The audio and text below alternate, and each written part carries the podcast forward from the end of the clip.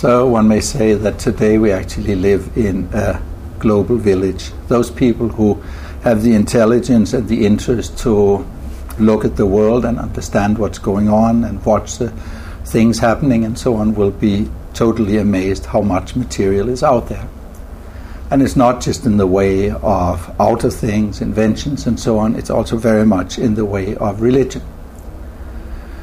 And whatever culture needs and should have, you know, is the ability to distinguish between these different religions. Nothing is more confusing and in the long run more harmful for one's development than trying to mix it all and finding a word here and a sentence there that feels good.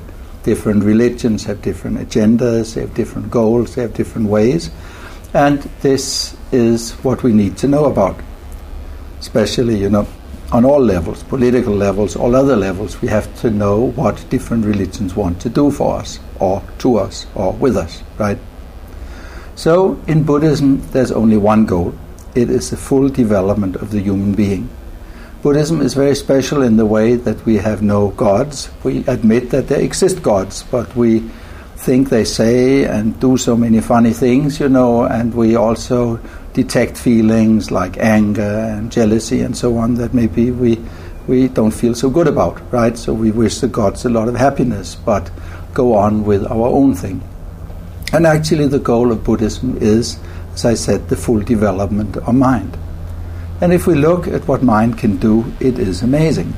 We see the minds of a Stephen Hawkins, we see the minds of uh, Einstein, and we see the minds of Russian chess players who actually, when they move one piece, know what they will do uh, nineteen moves later, and so on. And this is amazing. This is mind's ability to think abstractly, and it is an incredible thing. In Buddhism, we distinguish four levels of this. Also, we see that we are in a world with a lot of aesthetic beauty. We don't just need to go to the to the museum in order to see art and beauty. It's everywhere. Everywhere people are trying to inspire us. And here there are so many ways, you know, so many ways to touch us or get our billfold out of our pockets, you know, which sometimes is, is the same thing.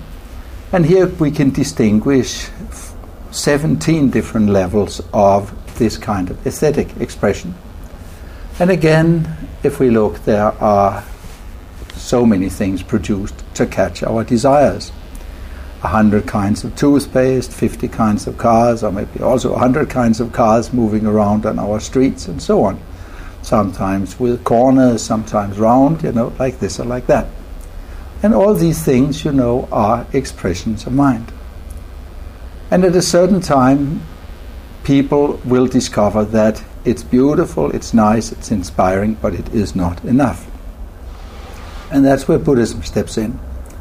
That's because Buddha's teaching was to not let us take refuge in outer things which come and go, enjoy them freely, consider them wonderful, pass them on to others, but actually to look for mind itself, to see that which is looking through our eyes and listening through our ears.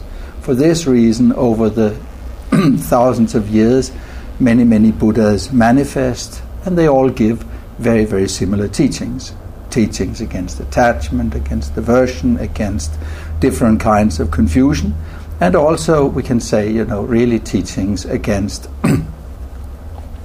against low view of the world, against a pessimistic, low, unpleasant, unhappy view of the world. All these different things uh, the Buddhas give us. So in the next pods, you know, we will be examining these different things in from different angles. Lama Ole Nydahl has founded over five hundred sixty Diamond Way Karma Kagyu centers around the world. These centers are operated on the basis of friendship and idealism, dedicated to making the crown jewel of the Buddhist teachings available to modern society. For more information, or to find a center near you, visit w w w dot diamond way dot org.